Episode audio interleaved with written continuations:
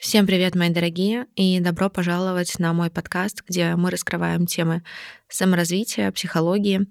И сегодня у нас будет достаточно интересный подкаст, который, может быть, для некоторых будет некой терапией и поможет вам в вашей жизни стать более счастливым, более уравновешенным, эмоционально независимым, ровным.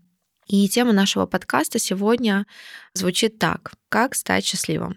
Я могу сказать, что я на этой теме просто, можно сказать, съела действительно собаку и прошла очень интересный путь. И мне бы хотелось этот подкаст все-таки построить на своей личной истории, потому что книги, какую-то прям супер такую глубокую, не знаю, терапирующую информацию вы можете почитать и без меня, но все равно самое дорогое, самое ценное — это опыт человека, который прошел, который может вам дать ту информацию, которую вы не прочитаете нигде. И вот действительно сейчас все больше и больше понимаю, что мы к людям идем за их опытом.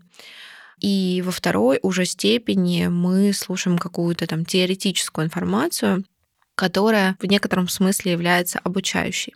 Так вот, что такое вообще счастье? Да, счастье это такое состояние, которое дарит нам спокойствие, дарит наполненность жизни, дарит какой-то смысл. И если у нас этого счастья нет, то автоматически мы становимся опустошенными, можно сказать, апатичными. И поэтому наше состояние, состояние счастья, оно, наверное, одно из самых главных и ключевых таких моментов, которые должны быть в нашей жизни. То есть счастье должно быть у каждого человека, но не каждый человек знает, как его достичь, и не каждый человек каждый день испытывает это состояние счастья, потому что чаще всего люди очень сильно концентрируются на какой-то конкретной цели, и они там счастливы, например, в день рождения или там на Новый год, или когда исполняется какая-то их мечта, но на протяжении всего этого пути они испытывают такое некое несчастье, много таких апатичных периодов жизненных,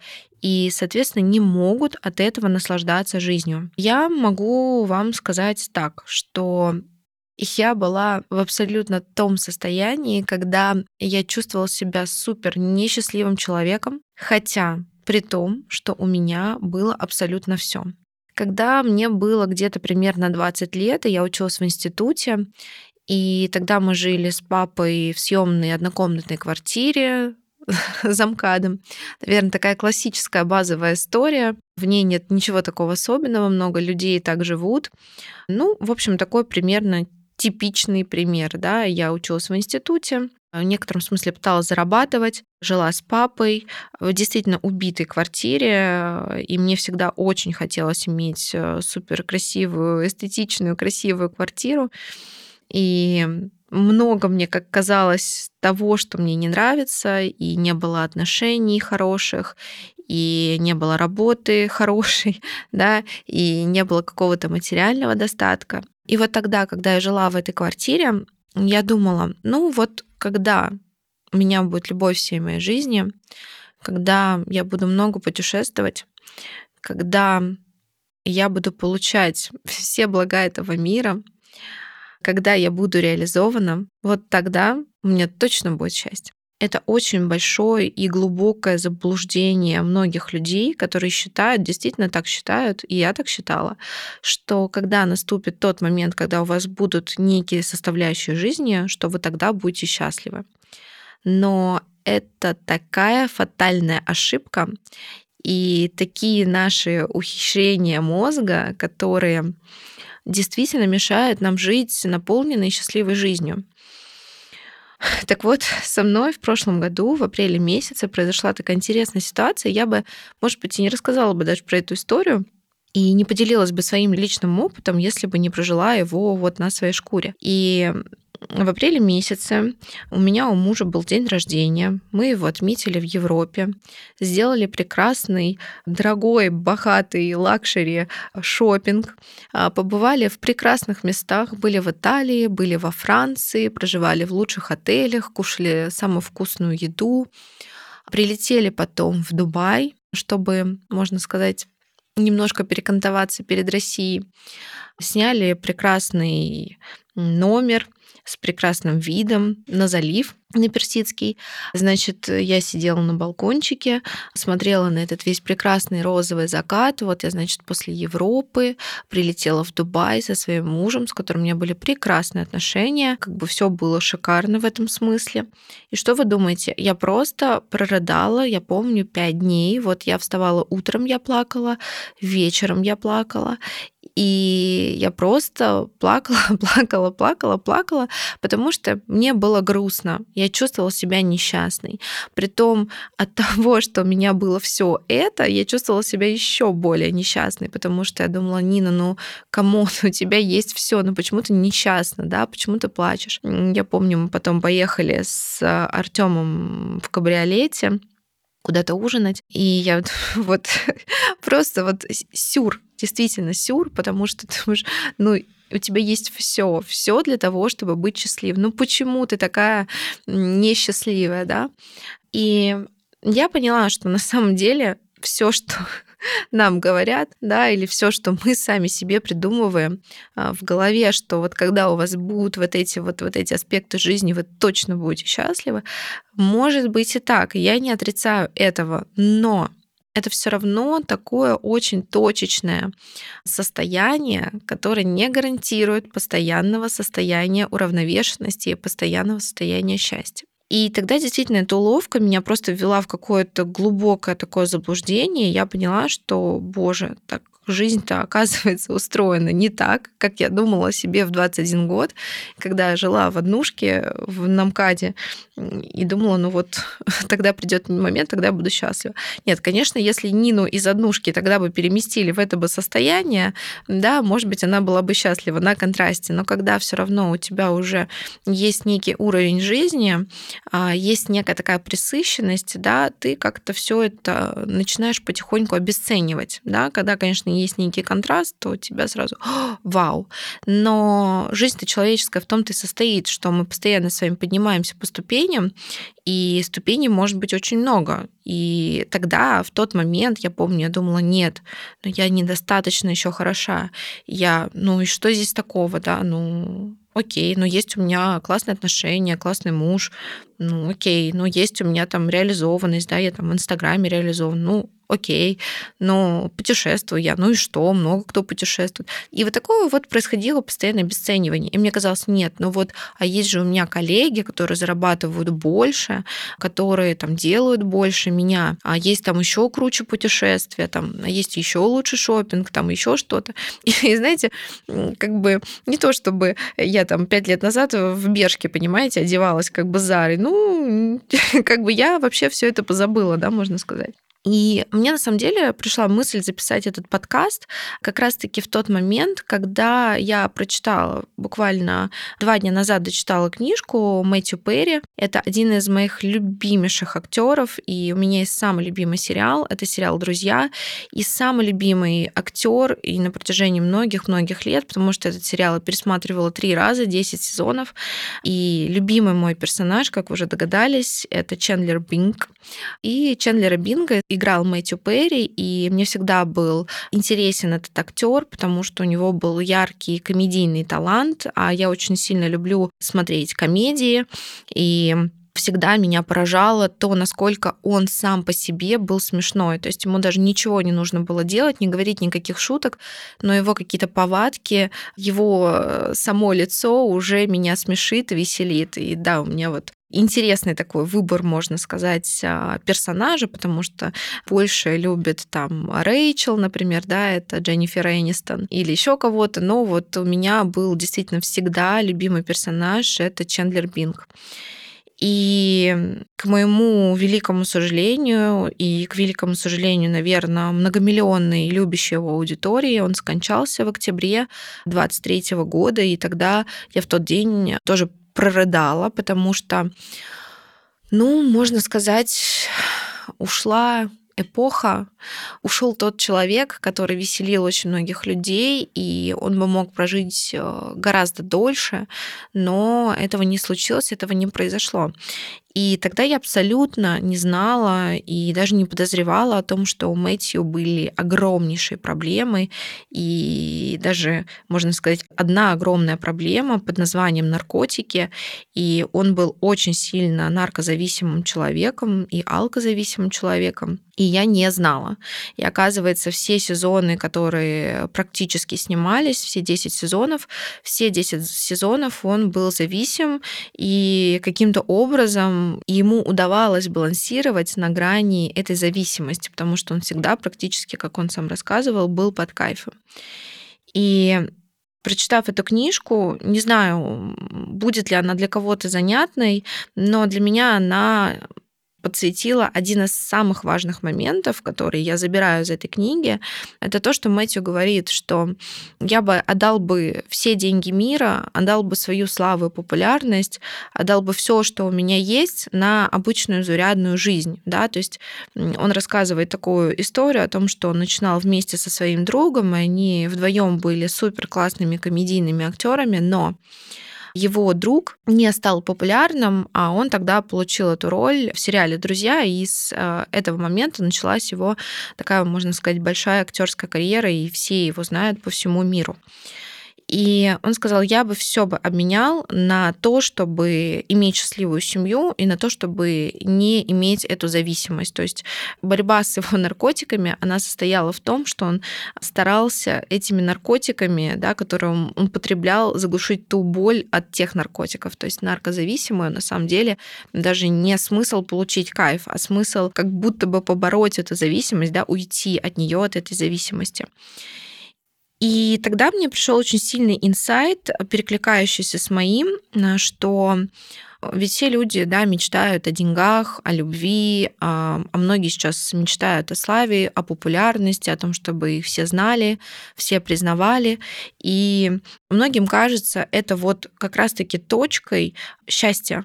Да, вот когда это у меня будет, я точно буду счастлив. Но это огромная, фатальная, а, можно сказать, проделка нашего мозга. Потому что достигнув этой цели, мы не будем счастливы. И подходя к нашему такому, можно сказать, следующему терапевтическому блоку, что же у нас может тогда сделать счастливым? Окей, если не вот какие-то достигаторства, да, не какие-то цели, что нас может сделать счастливым? Я могу вам сказать так, что счастливым можно быть каждый день. Каждый день вашей жизни, даже когда очень грустно. Так как я человек достаточно сенситивный, чувствительный, можно сказать, что бывает, что расстраиваюсь по многим жизненным мелочам. То есть я ну, Одним словом, психолог, да, все психологи, так или иначе, это те люди, которые пришли в эту профессию, помогающую, да, для того, чтобы все-таки разобраться в некоторой степени с собой, потом помочь другим. И в любом случае это очень такие тоже эмоционально подверженные люди. Да? С одной стороны, это их и, можно сказать, положительное качество, но с другой стороны, это отрицательное качество. И так как я всему этому подвержена, я знаю, что это такое, я знаю, что быть грустным, быть апатичным, входить в эти состояния, в состояние там, обесценивания себя, в состояние нелюбви к себе, все это знали, проходили. И мне пришла тоже такая мысль и осознание с 23 года, это то, что я действительно в 23 году а, была очень счастлива. Но это, знаете, не, потом я тоже проанализировала, это не из-за того, что у меня было много каких-то побед, там, например, я вышла замуж официально, или то, что там мы переехали в дом или то, что я нашла дело мечты. Это все в совокупности, конечно, но самое главное это то, что я научилась ценить и благодарить каждый день. Вот это состояние, да, и фраза, что у самурая есть только путь, да, у него нет конкретной какой-то цели, у него есть только путь. Так вот, и у нас у всех есть свой путь, но мы этот путь очень сильно обесцениваем. То есть мы не благодарим каждый день, который есть. И даже если он какой-то, можно сказать, перевалочный, да, и вы там, например, не сделали в этот день ничего такого великого, выдающегося, или там не приблизились к своей цели. Потому что я, например, так как человек действительно старающийся постоянно чего-то достигать, у меня много целей, много планов, много каких-то своих мечт, и бывают такие дни, когда я ничего не делаю для своей мечты, для своей там будущей жизни. А, бывает такое, что я тоже лежу на диване, смотрю сериалы или читаю книги, или вообще просто бездельничаю. Бывают такие дни. Но если раньше я очень сильно обесценивала эти дни и себя ругала, то сейчас я наслаждаюсь этими днями, и произошел такой очень сильный сдвиг в моей, можно сказать, жизни, да, я больше не обесцениваю то, что у меня есть. И я благодарю за все, что есть в моей жизни. Вот если я пью вкусный кофе, у меня всегда один стандартный кофе, у меня есть моя любимая чашка от мануфактуры Гжель, и я обожаю пить из нее. И я каждый раз, когда пью кофе, я думаю, вот если я уже выпила кофе с утра из моей любимой чашки, значит, уже день прожит не зря, да. Если я увидела там, как идет снег, то уже тоже день прожит не зря. А если я купаюсь в горячей воде, то значит тоже день прожит не зря. И таких мелочей может быть очень много в вашей жизни. Важно замечать, что находится вокруг вас. Если вы не замечаете своих радостей абсолютно обыденных, да, если вы не видите, что происходит вокруг вас и сколько всего для вас уже сейчас, то вы очень сильно все обесцениваете, и даже вот я могу вам сказать так, да, тоже по себе и по прекрасному Мэтью Перри, актеру, что даже дойдя до этой цели, вы можете не получить удовольствие, вы можете расстроиться, и вы можете понять, что, может быть, вы вообще там шли всегда не туда, или, например, что это, а оказывается, это несчастье, это просто какой-то некий рубеж, и это не то, за что нужно прям так сильно восторгаться и радоваться, да, хотя в любом случае нужно себя поблагодарить за этот опыт, но он не может вам подарить и окупить всех ваших слез, всех ваших страданий, которые были у вас на протяжении многих лет. Ну, например, вы хотели купить там квартиру, а вы там 10 лет на нее копили и все прочее, и потом вы воспринимаете эту квартиру, когда там в нее заселяетесь уже как нечто обыденное, да, и вы тоже обесцениваете то, что у вас есть, ну, к примеру, да. Поэтому самое главное — это уметь видеть и благодарить за то, что у вас уже есть сейчас. Поверьте, в вашей жизни 100%, вот если вы меня сейчас слушаете, в вашей жизни 100% и есть за что благодарить. Вот 100%. Не может быть такого, ну не может быть, чтобы вот все было так ужасно и так критично. Не может быть такого.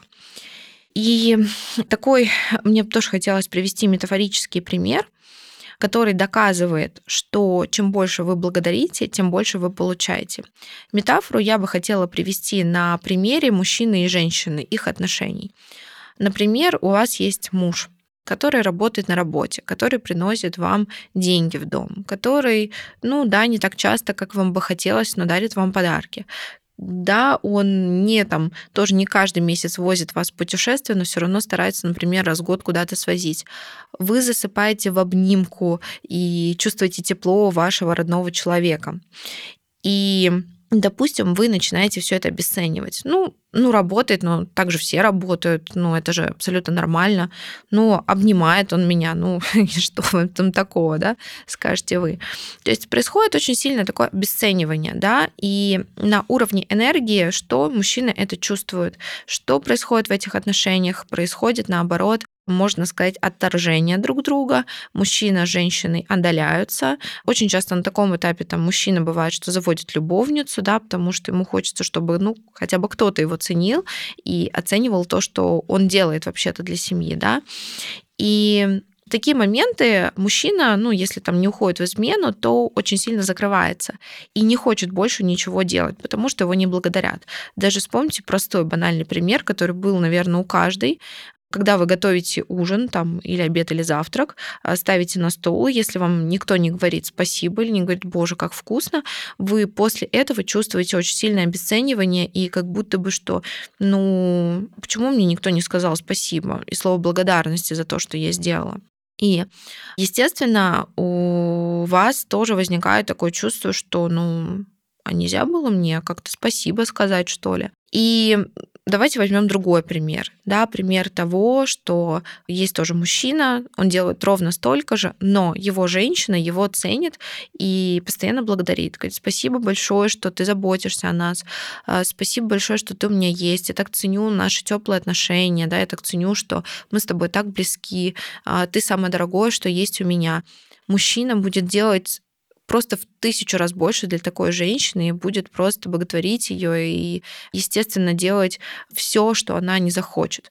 А я не зря привела так эту метафору. Эта метафора очень сильно перекладывается на наши взаимоотношения со Вселенной, потому что мы с вами действительно очень сильно и часто обесцениваем то, что у нас есть.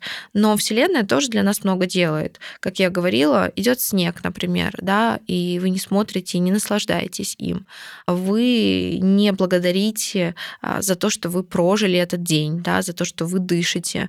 Вы не благодарите за то, что у вас есть там прекрасные родственники, или не благодарите за то, что у вас есть образование, или за то, что вы можете читать, там, не знаю, где-то брать информацию, или за то, что у вас есть прекрасные друзья, да, вы как-то это воспринимаете все как должное. Ну, как бы, ну, что здесь такого, да? Но на самом деле, если вы посмотрите, то, во-первых, не у многих людей это есть, да, то, что есть у нас. И, во-вторых, это просто чисто благодарность за то, что вы имеете.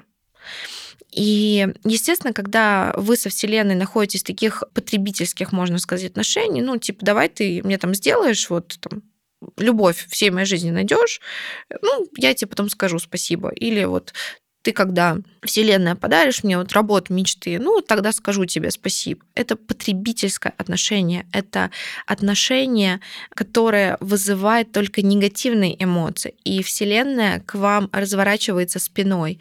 Вы не можете наслаждаться, не вы не можете наслаждаться этими отношениями, не Вселенная вам не хочет ничего больше давать. Она что? Она наоборот начинает вам накидывать негативные эмоции, но тоже набрасывать негативные эмоции она не хочет вас наказать, а она хочет вас научить тому, что ну, если ты не ценишь, то, может быть, на контрасте ты как-то начнешь ценить, может быть, ты что-то переосмыслишь, да. И я понимаю, что та а, ситуация, когда мне в мозг забралась эта информация а, касаемо такого некого депрессионного расстройства, да, потому что мне все было не так, и я тогда понимаю, что я просто перестала благодарить, я просто перестала видеть все, что происходит вокруг меня, все, что делается для меня. Хотя вот действительно, если с обывательской позиции, да, посмотреть, что, ну, как бы, а чему там не радуются, все же шикарно, да, но как оказалось, что если человек не умеет благодарить, если он не умеет замечать, то ему все будет казаться абсолютно обычным, и счастья-то не будет. И если счастья нету в каждом дне, то вы и не почувствуете его в какой-то большой, крупной цели, которую вы там достигнете. Поэтому а, здесь важны отношения благодарности. Можете, конечно, применять эту модель. Я буду очень рада, если вы будете перенимать ее в отношениях со своим мужчиной, но очень важно перенимать эту модель абсолютно во всех взаимоотношениях. И во взаимоотношениях с родителями, и во взаимоотношениях с детьми, и с вашими друзьями, и, не знаю, с вашими рабочими или какими-то сотрудниками, да, со всеми абсолютно воспринимать, и вы увидите, вот просто поставьте на себе эксперимент. Я месяц буду благодарить каждый день. Не вот это вот, знаете, тоже писать просто дневник благодарности. Я написала сегодня три благодарности, и на этом все. Нет, эта благодарность должна заключаться в каждой секунде вашей жизни. Вы идете, вы говорите, я благодарю. И действительно искренне благодарить не потому, что Нина там сказала, что вот если я начну это делать, то вдруг у меня что-то появится. Нет, вы должны прочувствовать действительно, за что вы благодарны. И пока вы не сможете считать это, пока вы не преобразуете в себе эту энергию, то тогда вы равно становитесь несчастливым человеком, равно у вас не исполняются ваши желания, и равно вы не проживаете каждый день как действительно чудо. И я могу сказать по себе, что возвращаясь вот э, к моему 23 году, что впервые. Я прям не хотела отпускать этот год, и я, знаете, думала, что не хотела отпускать его, потому что думаю, ну вот я так была счастлива в этом году, а потом поняла, что оказывается, это счастье было связано не с какими-то там жизненными событиями, да, там с росписью или там с большими классными поездками, хотя в этом году были и, ну, в 23 году были и какие-то несчастливые поездки, и потери даже были там материальные большие. И вот это ощущение счастья, оно даже было связано не с таким классным большим количеством событий в этом году, а оно было связано с тем, что вот последние полгода я начала делать этот эксперимент. И вот когда я читала книжку Мэтью Перри, когда я вспомнила свою ситуацию в Дубае, когда я вот читала его историю, такая, точно, у меня же такая ситуация была в Дубае в апреле месяце. Я точно так же корила себя и не любила за то, что я несчастлива. И я поняла, что оказывается, вот мое классное состояние, мое состояние уравновешенности. И я, кстати говоря, тоже могу поделиться, что я полгода не работаю с психологом. Не могу сказать, что я этим горжусь, да, так как я все-таки считаю, что мы должны находиться в терапии. Но эти полгода это тоже был такой некий для меня эксперимент, а как я себя могу поддерживать.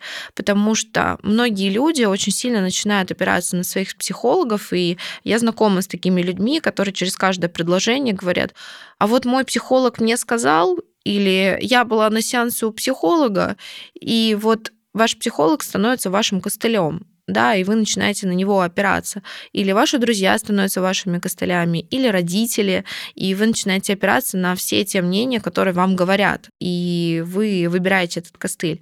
Так вот, за эти полгода я сама стала своим костылем, и моя сила благодарности стала моим костылем. Но это самое верное и правильное решение, потому что оно является истинным. Но, опять-таки, истина это или нет, вы попробуйте сами. Потом, кстати говоря, мне будет очень интересно, если вы дадите какую-то обратную связь, если вы проведете на себе этот эксперимент, и действительно, что вы потом скажете, как изменилась ваша жизнь вообще за это время. Да, может быть, у вас она очень сильно преобразовалась, или в вашей жизни стали появляться новые возможности, или вы действительно стали более позитивно настроенным человеком. В общем, попробуйте на самом деле, и вам это ничего такого, как это сказать, не сильно вас нагрузит, да, это не надо писать там в тетради 100 благодарностей в день, это просто перманентно вы должны замечать все, все это, да, все, что есть в вашей жизни. И это действительно огромный и большой секрет, который я хотела вам рассказать в подкасте, и надеюсь, что действительно для вас этот подкаст стал поддерживающим, в некотором смысле стал некой терапией, заменил психолога сегодня сеанс. Поэтому надеюсь, что все-таки он был полезен для вас. А я с вами прощаюсь и желаю вам прекрасного дня. На этом все. Пока-пока. Услышимся с вами.